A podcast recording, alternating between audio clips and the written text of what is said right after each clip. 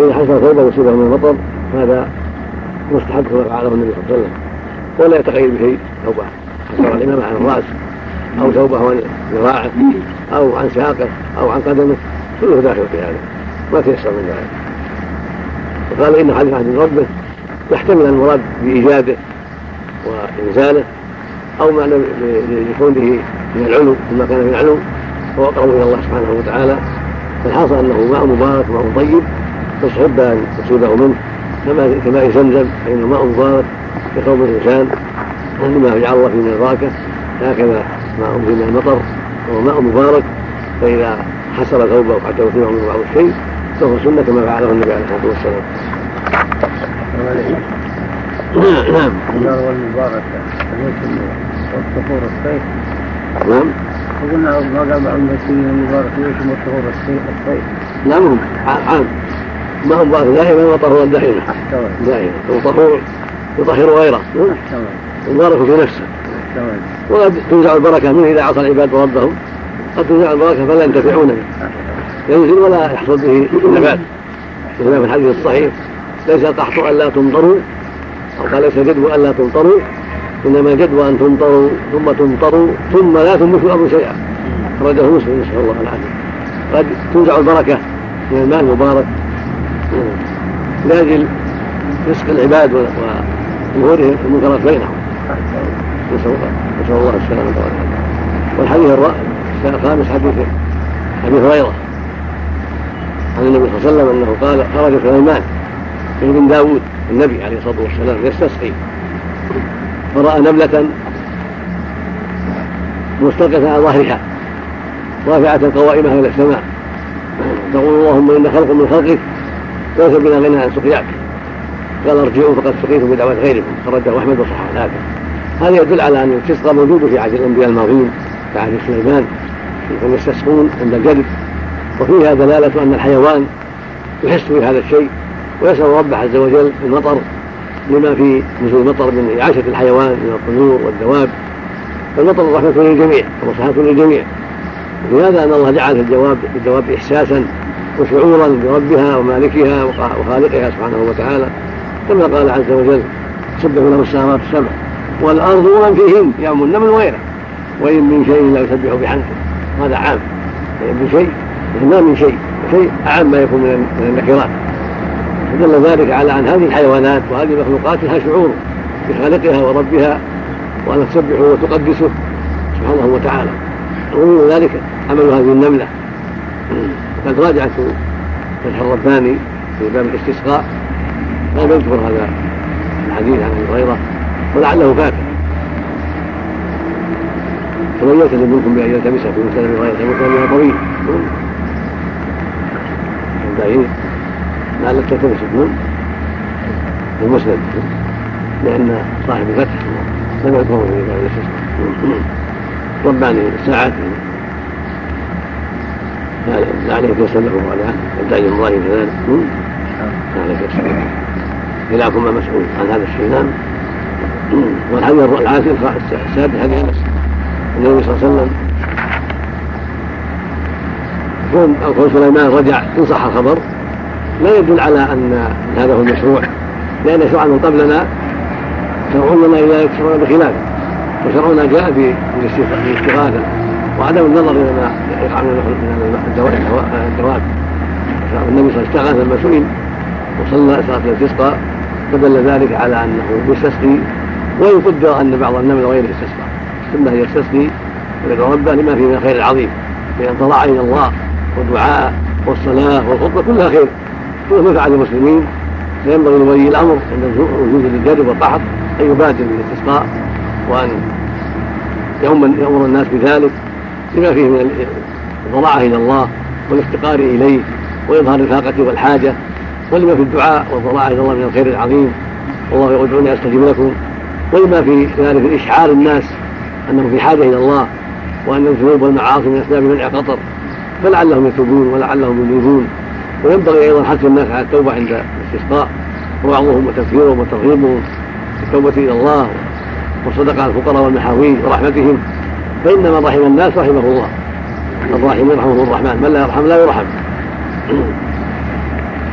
الحديث الاخير حديث أنس.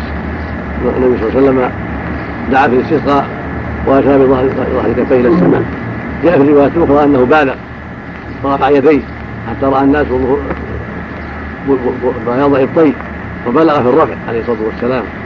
ما بلغ في رفع مثل ما بلغ في الاستسقاء هذا يدل على شرعية الرفع في الاستسقاء وأن يبالغ ويقول هكذا اما يكون غلبها هو محل نظر. النصوص المجتمعة إذا جمعت تدل على أن الدعاء بالبطون لا بالظهور. لكن عند المبالغة قد يتصور أنه دعا بالظهر الكفين ولكنه دعا ببطونها ولكن عند الرفع يكون وجهها إلى وجهه وجوه اليدين إلى وجهه. ثم الطالب يريد الخير ويمد يديه كأنه يستجدي ويريد الخير يقع في يديه. فربط الدعاء بالبطون الاكف هو الاظهر وهو المعروف من الأدلة والأحاديث الكثيره أما حديث إذا دعوت الله فاسالوا بظهور فيعطوكم بظهورها فلم أعلم صحته إلى يومي هذا أحتاج إلى نظر في هذا سنيده وأما قول هنا وفي الله الكفين فهو ليس الصريح بهذا فالاولى والأظهر أنه بالغ في ذلك. والخلاصه أن السنة رفع يدين من الإمام والمأمومين أيضا. يدعو الإمام سواء كان في الخطبه أو في الجمعه أو في صلاة الاستسقاء المستقلة. يدعو ويرفع يديه ويرفع الناس أيديهم. هكذا السنة وثبت في البخاري أن النبي صلى الله عليه وسلم لما رفع يديه رفع الناس وأيديهم حديث أنس. هكذا السنة في خطبة الاستسقاء. يرفع ويرفعون ويدعو ويؤمنون. نعم. وحديث اليدين تحتاج إلى جمع. يجمعها احد الطلاح الإخوان يعتنوا بها وطرقها ويجمعها حتى يكون ذلك أكمل في معرفه الواقع. يكون عليه الصلاة والسلام. نعم. في رسالة للسيوطي يعني. موجودة؟ نعم لعلك نعم. عندي. يخبرنا هذا نعم. كذلك تقدم لنا قلت لكم لم أقف على أحاديث الاستسقاء عند احزاب الزيت. وفي بعضكم على يلتمسها قد راجعت الباري في المسند فوجدتم عن الإمام قد أخرج هذا الحديث يتعلم بالاستسقاء عند احزاب الزيت عن عمير مولى أبي اللحم ولا بأس بإسناده في الجملة وذكر الحاشي عن التنقيح رواه أبو داود والنسائي رواه في الحاكم رواه أبو داود والنسائي وذكر عن صاحب التنقيح. من عبد الهادي إن الرجال هم موثقون أو مسلقون وذكر أنه روي عنه في خلافا لا بأس به. بعد هذا تكون آه، رواية عند تحت الزيت لا بأس بها. ولهذا جزم بها ابن القيم رحمه الله في الهدي. وسبق أيضا أن قلت ان أن كون أهل الجنة النساء هم أكثر أهل الجنة وأكثر أهل النار ليس بظاهر. وأنهم إذا كانوا أكثر أهل النار فيكونوا أكثر أهل الجنة بإضافة الحور العين. أما أهل الدنيا فلا يظهر أنهم يكون أكثر أهل الجنة وأكثر أهل النار من غير من غير إضافة الحور العين. ثم ظهر لي بعد التأمل أنه لا مانع من هذا الشيء لا مانع أن يكون النساء أكثر أهل النار وأكثر أهل الجنة جميعا من أهل الدنيا. وش السبب؟ لأن الظاهر أن النساء أكثر من الرجال في الجملة ولا سيما في آخر الزمان.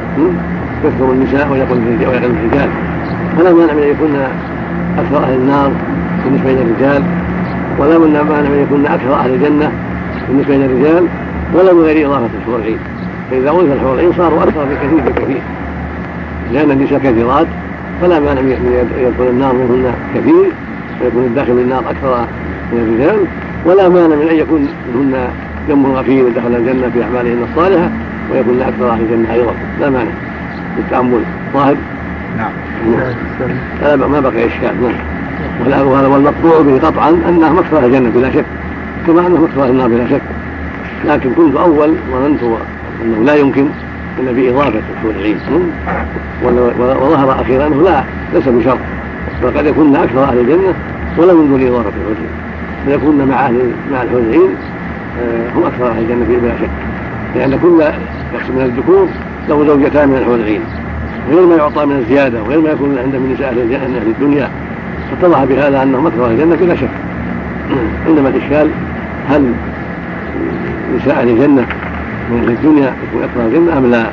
هذا محل إشكال ولا مانع من ذلك أن يكون أكثر الجنة مع الحور العين أيضا ولا مانع أن يكون هناك أكثر النار أيضا مع ذلك وصرح به النبي صلى الله عليه وسلم. انه راهن أكثر هذا لا شك فيه. واما الإشكال إنما هو في كونهن أكثر الجنة هذا محل الاشكال وهو ممكن. لا نقول انهم أكثر لكن ممكن أن يكون من باب الإمكان نعم. نعم. الله نعم. ثم أن المطر رحمة. ثم أن عدم السد الذنوب والمعاصي كيف رايكم في موسم؟ لها أسباب. لأن الله جل وعلا فلما نسوا ذكرهم فتح لهم كل شيء. قد يكون ذلك من باب إقامة الحجة عليهم حتى يكون عذابهم أكثر فإن الله خلقهم ورحمهم سبحانه وتعالى. ولولا رحمة إياهم لهلكوا. خلقهم وتكفل بأرزاقهم. وهم كفار فشكر الأرزاق إليهم عندهم الأنهار نزلوا عليها عندهم الأمطار هذه أشياء خلقها جل وعلا لرحمة سكان الأرض فمن شكرها أفلح ومن كفرها صار أشد لعذابه من حديث البدعيين هم الذين من هذا الباب قد يبتلى وأولئك قد يوسع عليهم وقد يعاقبون أيضا قد يعاقبون وقد يضيق عليهم الأسباب وقد يوسع عليهم الأسباب حتى يكون أشد لعذابهم نسأل الله العافية. الاستسقاء ولا في غيره؟ نعم. الاستسقاء نعم. أما في غير الاستسقاء الأحكام حاجتين لا الإمام ولا المأمون لكن الاستسقاء يستسقى بعد الجمعة من الخطبة يعني في الدعاء. في الدعاء خاصة يرفع يديه. يرفع يديه في الدعاء ويرفع الناس. في الاستسقاء. في دعاء الخطبة. إذا إذا دعا في الاستسقاء. يعني وفي غير الاستسقاء خطبة الجمعة. لا ما يرفع فيه الإمام. ما يرفع الإمام ولا غيره. لما رأى بعض الصحابة مثل مروان يرفع يديه في الجمعة أنكر ذلك؟ ما كان النبي يرفع يديه في الجمعة. نعم.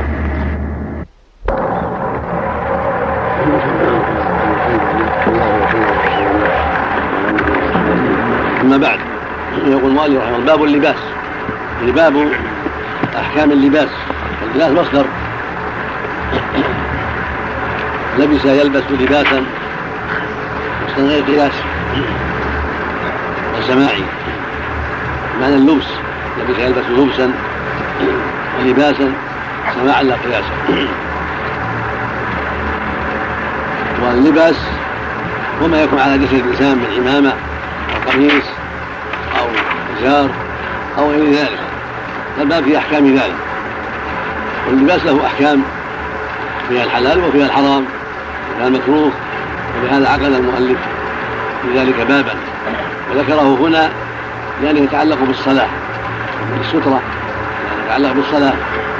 ولهذا ذكر في أواخر أبواب الصلاة يعني في شرط الصلاة أن يكون المصلي ساترا العورة اللباس.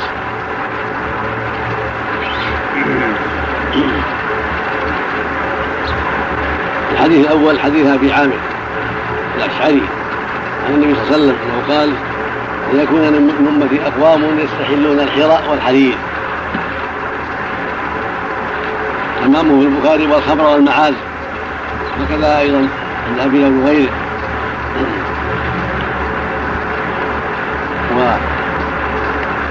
والبخاري رحمه الله ذكره معلقا مجزوما فقال وقال هشام بن عمار حدثنا وساق بسنده إلى أبي عامر أو أبي مالك بالشك.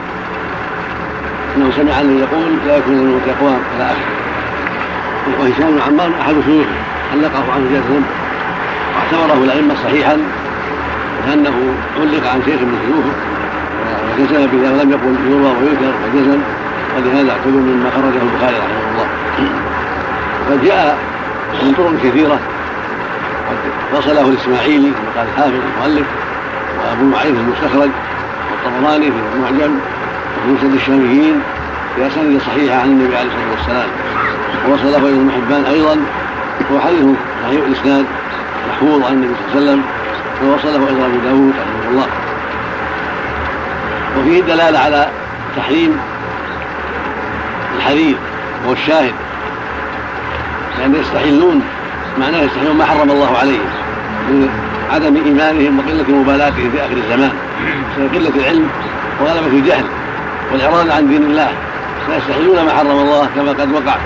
استحل الحرير واستحل الخمور واستحل الزنا واستحل القمار وغير ذلك.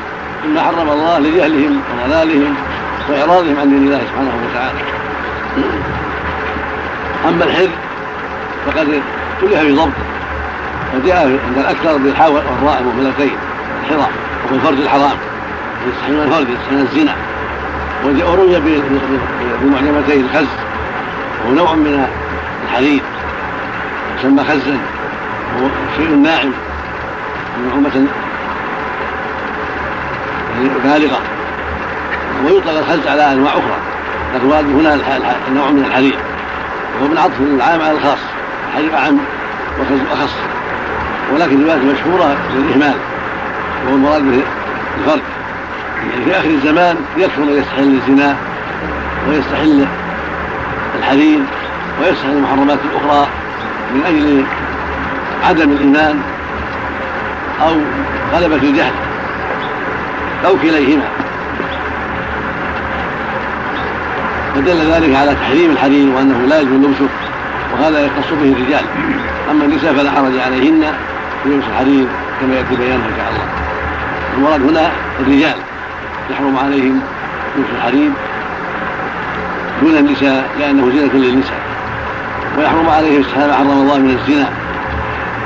وكذا الخمر والمعازف وهذا يعم الرجال والنساء. هذا الزنا والخمر والمعازف هذا يعم الجميع. أما الحرير فهذا يختص بالرجال تحريمه. وكثر في آخر الزمان تعاطي هذه المنكرات من الحديد والزنا وشرب الخمور. وتعاطي المعازف ولا سيما في عصرنا هذا. فكثر هذا الأمر وانتشر بين الناس واستحلوه وغلب عليهم تعاطيه بغلبة الجهل وكثرة من يتعاطاه من الناس وضعف الإيمان وقلة الواسع. وهذا من أصدق من دلائل النبوة علامات نبوة محمد عليه الصلاة والسلام. وأن الناس في آخر الزمان يتغير أحوالهم ويكثر انحرافهم عن الهدى ويغلب عليهم الشر والفساد لبعد عهدهم بآثار النبوة وقلة علمهم وقلة واسع السلطان والإيمان في القلوب إلى غير ذلك فلهذا تقع هذه المنكرات من استحلال الزنا والحديد والخمر والمعازف والخمر والمسكر كل ما اسكر يسمى خمر. والمعازف آلات الملاهي من الغناء والعزف إذا غنى والعزف إذا ضرب بآلة الله من العود أو الكمان أو ما أشبه ذلك مما غيره به. وهي ما يصد عن ذكر الله وعن الصلاة ومما يسبب الشحنة والعداوة كالخمر.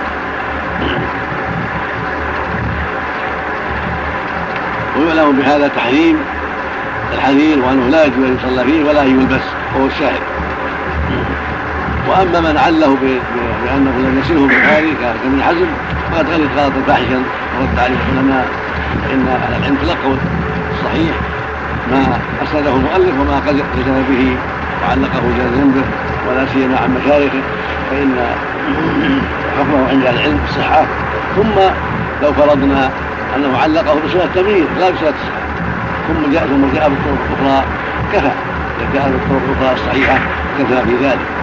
ولكن من بقلبه شيء من الزيغ يتعلق بالمشتبهات ويدع المحكمات. كما بينه الله عز وجل.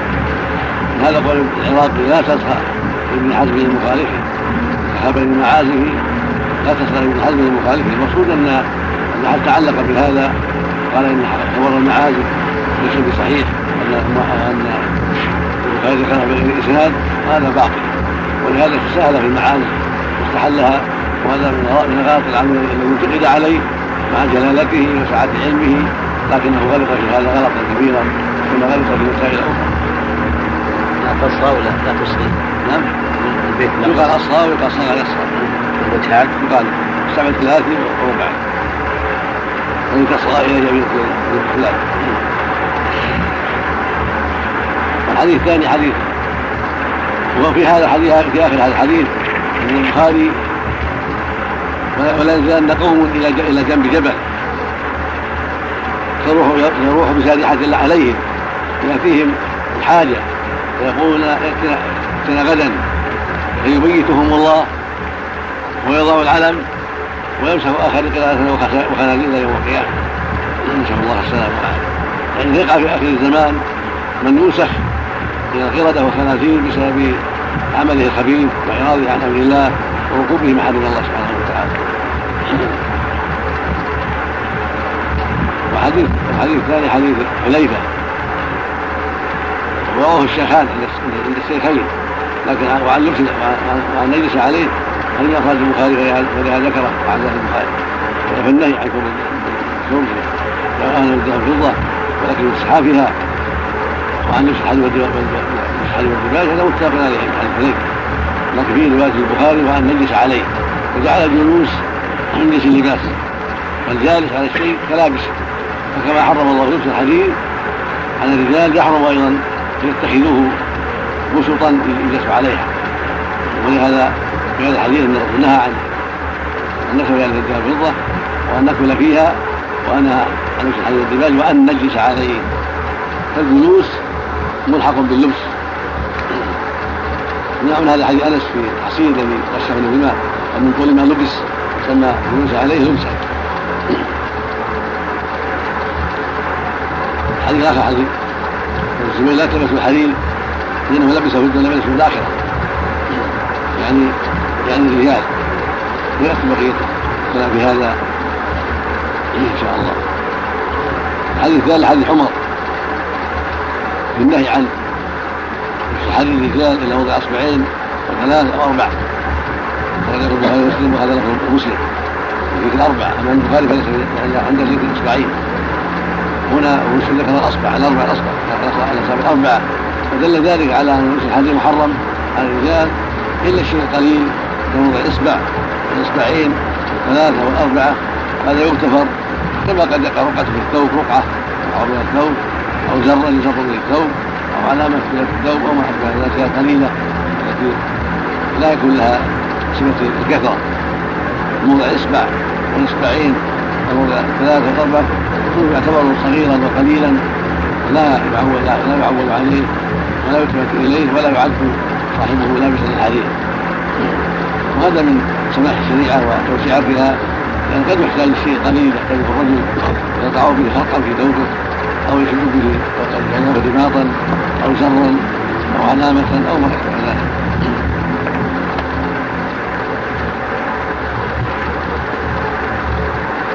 والحديث الرابع حديث الزبير وعن عوف في لباس الحديد يدل على يدل على عبد الرحمن والزبير وعن أنس. نعم.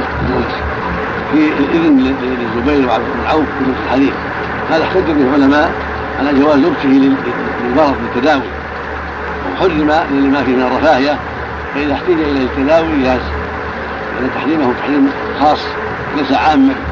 بخلاف العام فإنه يباح التداوي بالحرام وإذا تداول التداوي بالحرام لكن هذا تحريمه خاص بالرجال لعلة خاصة ما فيه من التنعم والترفه فجاز استعماله للتداوي من الحكة. إذا كان في جسد الحكة فهو لما لنعومته ولسر فيه يكون دواء للحكة. وجاء في الحديث الآخر أن الحكة هذه سببها القمل فإنه ابتلي بالقمل بسبب الإسمار وكثر فيهما وأصابتهما حكة فاستأذن النبي صلى الله عليه وسلم في ذلك فأذن لهما فدل ذلك على جواز لبسه إذا إذا كان دواء لعلة اصابت الإنسان مثل الحكة. أما لبسه للترفه أو للبس العادي فيحرم على الرجال بالنص كما تقدم. أما لبسه على وجه التداوي هذا هو وجه ما جاء في العود وغيره والحديث الخامس حديث علي رضي الله تعالى عنه. النبي صلى الله عليه وسلم له حلة سيرا والسيرة هي التي فيها خطوط من الحرير وظل غزف الحرير وقيل التي فيها أشبه الأصول من الحرير فلبسها علي وظن أن النبي أجاز له هذا لما بعثها إليه فلما رآه النبي تغير وجهه فنزعها علي وشقها للنساء جاء في الرواية الأخرى أنه قال لما بعث لتلبسها ولكن لتوزعها بين الخواطر ويشقها بين الخواطر بين أمه وزوجته وعمته. الحاصل أنه لم يبعثها إليه لللبس ولكن لأمر آخر وهو أن يكسب بها نساءه فيؤخذ من هذا أن إرسال النبي صلى الله عليه وسلم إلى الشخص لباسا لا يدل على حله إذا كان الشرع قد حرمه وليس يكون فيه معارضة. ولهذا جاء في قصة عمر أيضا أنه لما أهدى له أنه أهدى حلة حلة من الحرير فجاء عمر قال يا رسول الله انك قلت في حله في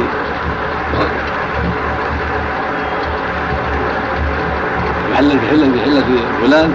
ما قلت بان لا يلبسها من لا خلاق له التي عطاني فقال إلا بعثها إليك. لتلبسها ولكن بعثتها إليك لتنتفع بها. ولكن ببيعها.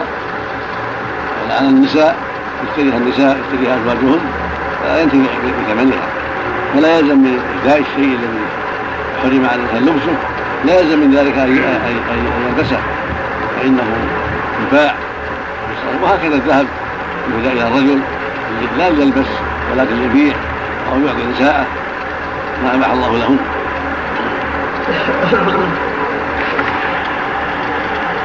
والأصل فيما يهدى للإنسان هذا هو الأصل. الأصل أنه حل له. ورجع إليه. فالأصل أنه حل له.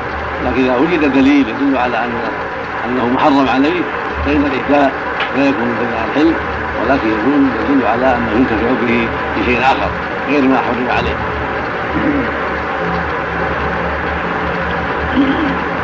وهذا من جنس حرير الرجال هذا الرجال واشباه ذلك مما يحل لقوم من العوف أو جنس من الله أعلم. الله وجه الترخيص الزبير لأنه يعني محرم على بعض على البعض دون البعض. لأن التحريم ليس تحريما عاما وليس لخبثه وليس لنجاسته ولكن حرم لمعنى خاص أو ما فيه من النعومة التي تلف الرجال نعم. على هذا لو كان التحريم عام على الذكور والإناث ما يتجاوب ما, ما يتجاوب بالحرام لا يتجاوب ولا يتجاوب لا يتجاوب بالخمر لا يتجاوب بالنجاسات. نعم. الله حديث أبي مالك الأشعري. الحفظ أصله في البخاري. نعم. أقول قول الحافظ أصله في البخاري مع أنه علق بصيغة الجزم أصله يعني لأنه لم لم يسند لم يروه مسندا. عبر بقوله أصله والله إذا سامح من المؤلف يجوز يعني أصل متن مع قطع النظر عن الصحابي لأنه لا يضر الصحابي أو مجهول أو مسلم في اسمه أو في أو فلان أو فلان ما يضر. لأن الصحابة كلهم عدول ولو شك في هذا أو هذا. أيهما ثبت عنه. فهو ثبت عنه هذا يعني سهل في هذا هو أصل في البخاري لأن المتن في البخاري هذا أصل. مع قطع النظر عن كون صحابي أبي عامر ما هو لأجل التعليق لأنه رواه معلقا. نعم. ما هو لأجل رواه معلقا.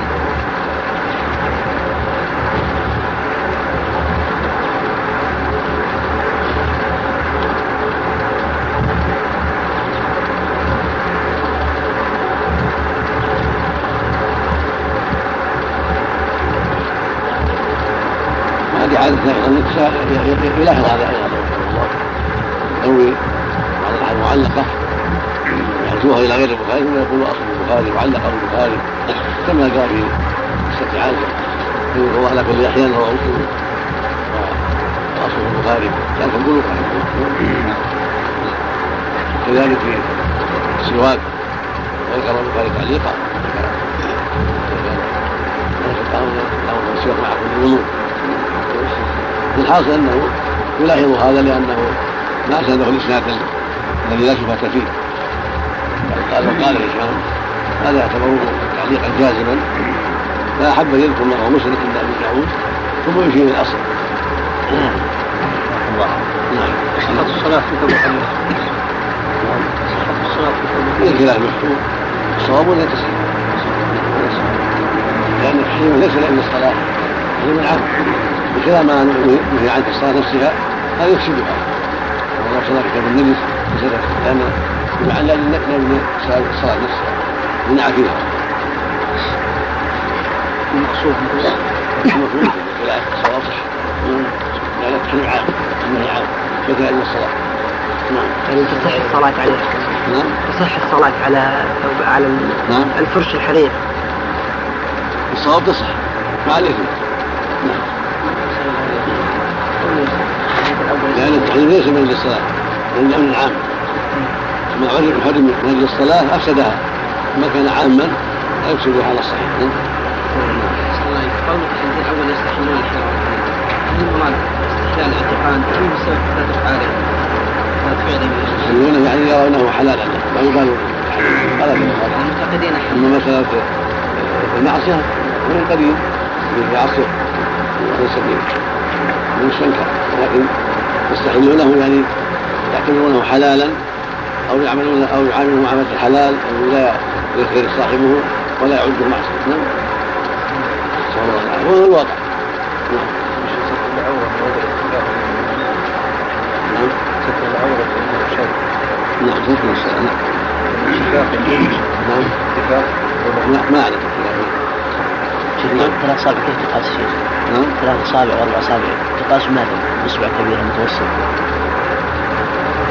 عام الاصابع كلها الفرق بينها قليل أو الفرق بينها قليل يكون احسن في طول الثوب وعرضه أم بس في تحت ال... في أي موضع؟ في أي موضع؟ يصبح يصبح إلى طرف هذه الاربعه يقدر هذا. لكن لو كان يعني خط طويل وهو ما يصلح ما يصلح. بعرض أربعة. هذا يعود بعضهم هذا غلط. لا بس فقط. إلا موضع. اصبعين موضع. قول أو سجن كثيرة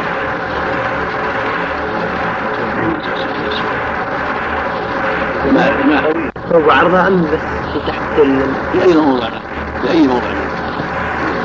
يصبح إلى طرف الاربعه يقدر هذا. لكن لو كان يعني خط طويل وهو ما يصلح ما يصلح. بعرض أربعة هذا يعود بعضهم هذا غلط. لا بس فقط. الا موضع أصبعين. موضع. قول أو سجن كثيرة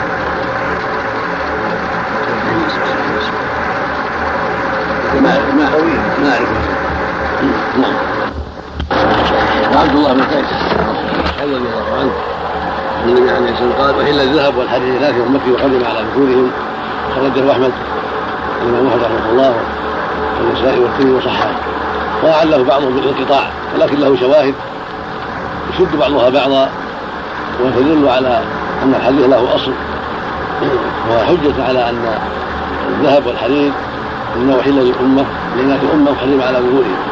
وهكذا هذا المنع من حديث علي الذي النبي عليه الصلاه والسلام أخذ حديضا وذهبا. قال هذان حل لاناث امتي حرام على ذكورهم ومجموع الأحاديث هذا ما بين صحيح وما بين حسن لغيره. فهي حجة قائمة على حل الذهب للنساء وحل الحديث للنساء دون الرجال. وهكذا ما جاء في حديث عبد الله بن عمرو عند النساء وأبي داود كما يأتي في الزكاة إن شاء الله. لأن فيه إن امرأة دخلت عليه قال النبي صلى الله عليه وسلم عليها مسكتان من ذهب. قال أتوقع زكاه هذا قالت لا الحديث حديث أم سلمة. وكانت تلبس والله من ذهب. فهذه كلها تدل على حل الذهب وحل لإناث الأمة وتحريمها على ذكورهم. وحكى البيهقي رحمه الله وكيل الهراسي الشافعي والجصاص في أحكام القرآن الحنفي. إجماع أهل العلم على حل الذهب لإناث الأمة وأن ما جاء في هذا الباب منسوخ. مما يدل على التحريم على النساء. وقصارى ما ورد في هذا بين ضعيف وبين شاذ لا يعول عليه أن خالف الأحاديث الصحيحة. فالصحيح الذي عليه العلم وحكاه غير واحد إجماعهم حل الذهب حل الذهب للبنات وتحريمه على الذكور وهكذا الحريم قد تكلم هنا علامة ناصر الألباني في كتابه هذا الزفاف وهذا معنى بكلام غير مستقيم. والصواب ان أن الذهب حل للاناث حرام على ذكورهم وقد دعا يخون على الشيخ سبحانه الانصاري أيضا رساله جيدة. بين فيها الأحاديث ومراتبها وكلام العلم فيها. قد طبعت ووسعت. والحاصل والخلاصة أن الذهب والحرير حل للإناث حرام على الذكور. لأن الإناث في حاجة إلى الزينة. فالله من رحمته وإحسانه جعل ذلك لهن زينة. وأما ما ذكره بعض أهل العلم من اباحه المقطع المقطع دون غير المقطع من الحلقات فهو تفصيل ليس بجيد والحديث الصحيح يدل على ضعف. وثبت عنه صلى الله عليه وسلم أنه أعطى بنت خالد بن سعيد العاص خاتما من الذهب وهو محلق. ومسكات ومسكتان من الذهب محلقة. ومع هذا أباح المرأة لبسها وامرها باخراج الزكاه الحاصل أن هذا هو الصواب. وقول بخلاف ذلك خطأ وغلط خلاف اجماع اجماع العلم. رحمة الله عليه والحديث الثاني حديث علي. سماها قسي ومعصفر قسي التشديد والثقاف. وهي ثياب تأتي من الشام ومن مصر. مقززة بالذهب. مولعة بالذهب. وبعضها أن فيها مثل الأفرد من الذهب. فنهى النبي عن لبسها لما تقدم من النهي عن لبس الحرير للرجال وهو من زينة النساء لا من زينة الرجال. ولهذا نهى النبي عليه الصلاة والسلام وجاءت السنة الصحيحة وفي ذلك كما تقدم في حديث حذيفة وفي حديث علي رضي الله عنه. وجاء هذا المعنى في أحاديث كثيرة. والمعصفر المصموم بالأصفر وهكذا من حديث الله بن عمرو قال أمك مرت بهذا؟ ويغفر إنهما من لباس من لباس الكفار. وبعضها من لباس النساء. الحاصل أن المعصفر يحرم أو يكره لبسه لما جاء في حديث علي هذا وحديث عبد الله بن عمرو وما جاء في معناهما ولم يرد غير المعصفر من الأصباغ الأخرى فهذا يدل على أنه شيء خاص بما يصبغ من العصر فقط. ولا يجوز حق غيره به لأنه ثبت عنه صلى الله عليه وسلم أنه لبس الحلة الحمراء وخذ أهل العلم ذلك حل جميع الألوان من أسود وأخضر وأحمر وأخضر وغير ذلك كما يحل أبيض هذا اللي ورد في الأسود شيء خاص يحمل على ذلك سواء كان تحريما أو كراهة. وظاهر النصوص تحريمه لأن قرن مع القسي قال أمك ما بهذا قال إنه من لباس الكفار. في بعض الوقت قال أحرقهما هذا كله من باب التعزيز ومن باب الترهيب من لبس المعصر. هذا ظاهر النصوص. أما قياس غيره عليه اللون الأحمر مطلقا في محل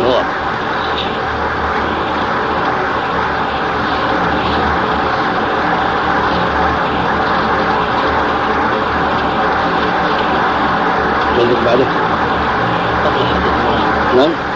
قبل حديث عمران كذا حديث عمران ان الله اذا أنعم على عبد النعمه أحب أن يرى أثر عليه. هذا الحديث جاء في جاء من عدة أوجه عن عن عن النبي صلى الله عليه وسلم. في بعضها إنه إذا انعم عبد النعمه أحب أن يرى اثر نعمته عليه. في بعضها أن ترى أن يرى اثر نعمته بالدخول وذلك يدل على شرعية إظهار أثر النعم في ملبسه مأكله ومسكنه فإن إظهار الفاقة حكاية ودعوة للفقر بالفعل. ولسان الحال يشبه لسان المقال. فمن أنعم الله عليه النعم فالمشروع له أن يظهر ذلك في ملبسه ومأكله ومشربه ولا يتشبه بالفقراء والمعدمين فإن هذا نوع جحد لنعمة الله ونوع شكوى ودعوة للفقر فلا يليق بمؤمن ذلك. لكن إذا ترك بعض التجمل في بعض الأحيان أو تواضع في بعض الأحيان وأظهر البذاله هذا لا بأس به من باب كسر النفس من باب التواضع لكن لا يكون عادة ولا سنة دائمة. بل يكون في بعض الأحيان وعلى هذا يحمل ما جاء في بعض الأحيان البذاله من الإيمان يعني التواضع وإظهار عدم التكلف في الملبس ونحوه للتواضع لله ولكسر النفس عن تكبرها وعجبها وترفعها على غيرها. فإذا فعله من هذا الباب كان حسنا وكان علاجا لأدواء النفس. لكن السنة الجملة أنه أنه يظهر آثار نعمة الله عليه ولا يجحد ذلك بفعله السيء الذي هو كتمان النعم وعدم إظهارها بلسان حاله وأفعاله. الحديث الخامس حديث أسماء بنت أبي بكر رضي الله عنها وعن أبيها أن أخذ الجبة مكوى جيب ثمين وفرجين بالديباج بالديباج قالت إنها كانت عند عائشة حتى قبضت فقبضتها أسماء بعد ذلك قالت إنها كانت تغسلها المرضى تستشفى بها المؤلف ساقها هنا وذكرها هنا من أجل أنها مكفوفه بالديباج ودل ذلك على أن كونه يخاط جيب القميص أو فرجاء جبه بالديباج لا يضر ذلك بفعل النبي صلى الله عليه وسلم. وهذا عند أهل العلم بشرط أن يكون ذلك لا يزيد عن أربعة أصابع كما تقدم. ما أباح إلا أربع أربع أصابع. فاذا خاط جيبها أو فرديها وهي جبة أو ما أشبه ذلك منها بما يعادل أربعة تصارف أقل فلا حرج في ذلك. جمعا بين النصوص وحملا للمطلق والمجمل على مقيد للمفصل كما هو القاعدة في النصوص أن يعمل مجملها وعامها على خاصها ومقيدها. وكان يلبسها الوفد والجمعة كما يلبس البخاري الأدب وهذا يدل على شرعية التزين في الجمعة ولقاء الوفود وأن الأولى والأفضل أن تكون له ملابس خاصة لهذا المعنى. فإن الجمعة تنفع الناس والأعياد كذلك. فينبغي المؤمن يكون ملابس حسنة في هذه المجتمعات ونصت السنة على ذلك. وفي هذا جواز الاستشفاء ما مس جسده صلى الله عليه وسلم. وتقدم هذا في الحديبية؟ فإن الصحابة كانوا يأخذون رساقه ومقامته فيدركون بها ابدانهم لما جعل الله فيها من البركة عليه الصلاة والسلام. وهكذا وضوءه اللهم صل على فالحاصل أن ما مس جسده وما كان من جسده. فإنه مبارك. وكانت ام سليم تأخذ عرقة وتجعله في قواريرها وتقول إنه أطيب الطيب. ولما حلق رأسه في حجة الوداع وزع شعره بين الناس عليه الصلاة والسلام. لما جعل الله فيه من البركة. ولا يقاس عليه غيره. من نص على ذلك المحقق العلم. بل هذا خاص به صلى الله عليه وسلم. فلا يقال إن شعار الصالحين أو علق الصالحين يتبرك به كالنبي صلى الله عليه وسلم. كما فعله جماعة من الشراح كالنووي وجماعة. هذا غلط. والصواب أنها خاص به صلى الله عليه وسلم لا يقاس عليه غيره. لامرين أحدهما أن الصحابة ومعلم الناس رضي الله عنهم ما فعلوه مع غيره عليه الصلاة والسلام. كما فعلوه مع أبي بكر ولا مع عمر ولا مع عثمان ولا مع علي. ولا مع الزبير ولا مع طلحة ولا مع غيرهم من أهل من العشرة غيرهم فلو كان هذا مشروعا أو جائزا لفعلوه مع هؤلاء الأخيار. هم أصلح الناس وأفضل الناس وأعلم الناس بعد الأنبياء. الأمر الثاني أنه وسيلة للغلو الناس وقوع الشرك الأكبر والأصغر بسبب هذا. فلهذا لم يفعله الصحابة رضي الله عنهم مع مع غير نبيهم عليه الصلاة والسلام. أما مع النبي فقد علمنا ما جعل الله فيه البركة ولولا أنه جائز لما اقرهم عليه عليه الصلاة والسلام. نعم. الله